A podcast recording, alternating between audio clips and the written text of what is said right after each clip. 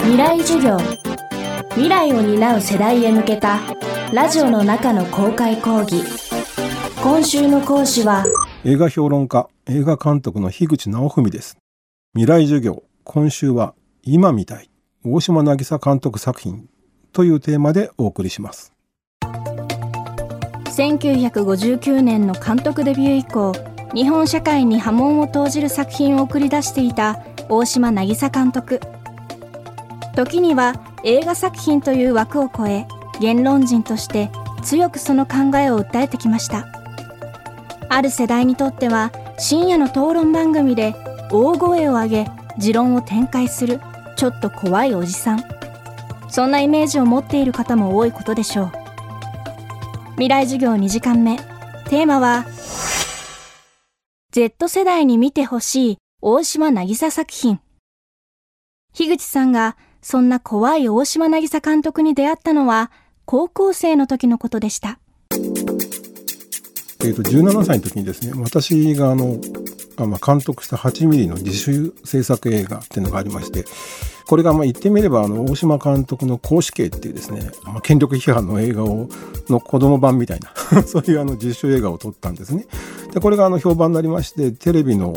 6時のニュースショーに取り上げられましてでそこであの大島監督がゲストでいらしてくださってあの対談をするようにとプロデューサーから言われて私はもう縮み上がる思いだったんですけども。でそれがまあそういう遅れてきた学園粉砕ものみたいな映画ってことは、まあ、大島監督といえばもうその道の筋金入りの投資ですからえーまあ、ちょうど公式系とかああいう学園紛争から10年後ぐらいの頃ですけどまあそれこその大島さんがご覧になったら生乗りバカ野郎って怒られるであろうともう緊張しまくってたんですね。トイレにもうちびっていきたいぐらいな感じだったんですが番組始まったら大島さんが本当にこやかにこれは10年に1本の傑作だとおっしゃってくださって私はちょっと授業をサボってですね学園粉砕ものだけに授業をサボって、え、そんな物騒な映画作ってまして非常にあの学校の先生から睨まれてましたんでこのテレビでの大島発言によって私は非常に命拾いしたというか あのそんなあの素晴らしい経緯があります。で私にとってはですねその世間での大島監督のイメージっていうのは非常にあのものすごい怖い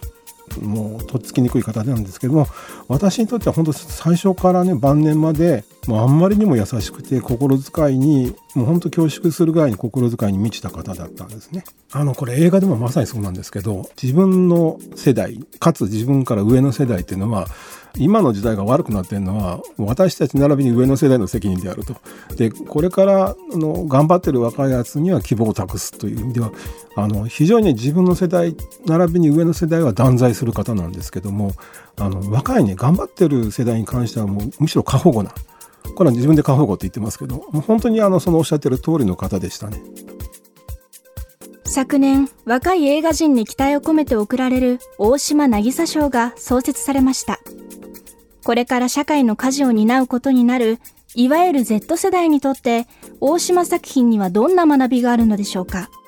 Z 世代っていうのは、まあ、いわゆるこうデジタルネイティブの世代ってことですよね。でだから生まれた時からネット社会が構築されていっていた世代だと。でそのデジタル社会で最も重要視されるっていうのはやっぱり情報と速度だと思うんですね。でも実はあの人が生きるっていうことの根幹にこの情報と速度っていうものは実はくくれない何者かがやっぱあると思うんですね。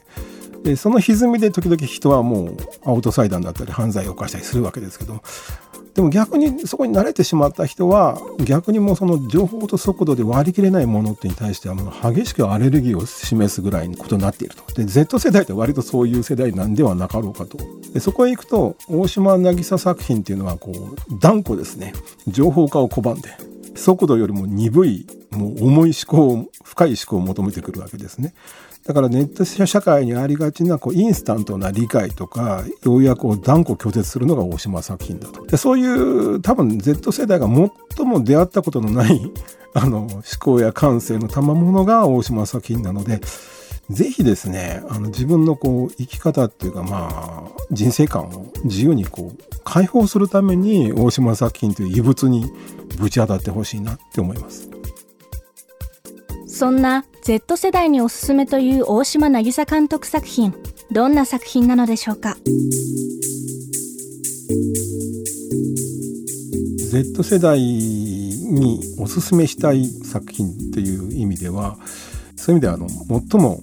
Z 世代にとって異物に感じるであろう大島作品で。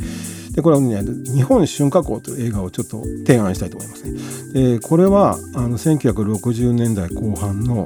あの学園紛争の時代をまあ予感している映画で、まあ、受験で東京に出てきた、まあ、頭の中はもうエロいことでいっぱいのこうムンムンしてる男子高校生4人組ですねの数日間をめぐる言ってみれば若者の無償な苛立ちを描いたもう移植中の異色作なんですけどもあの作品を撮影しながらですね現場でシナリオを考えている。でどうまとめようかこれどう決着させようか悶絶するうちに公開日に間に合わなくなってしまったというとんでもない公開日に間に合わないというのはなかなかないことです。あの稀有な作品。でそれだけにその大島作品の中でも飛び抜けてこうわかわけのわからない映画なんだけども異様なエネルギーとある種のやっぱ説得力が満ちてましてしかもその若者がティーンエイジャーが主人公であると。でこのもうインスタントな理解を拒絶してる映画をぜひ Z 世代にはお勧めしたいです。でこの日本春夏校ですね最近あの大島渚賞っていうあの新しいクリエイターを発掘するあの賞の授賞式で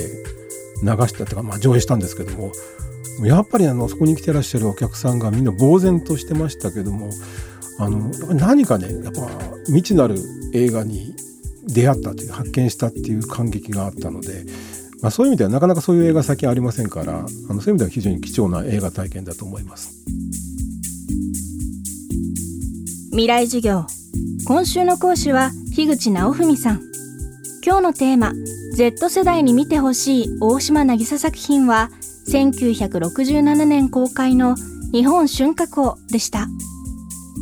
明日は鬱屈したこの時代に見てほしい大島渚作品伺います。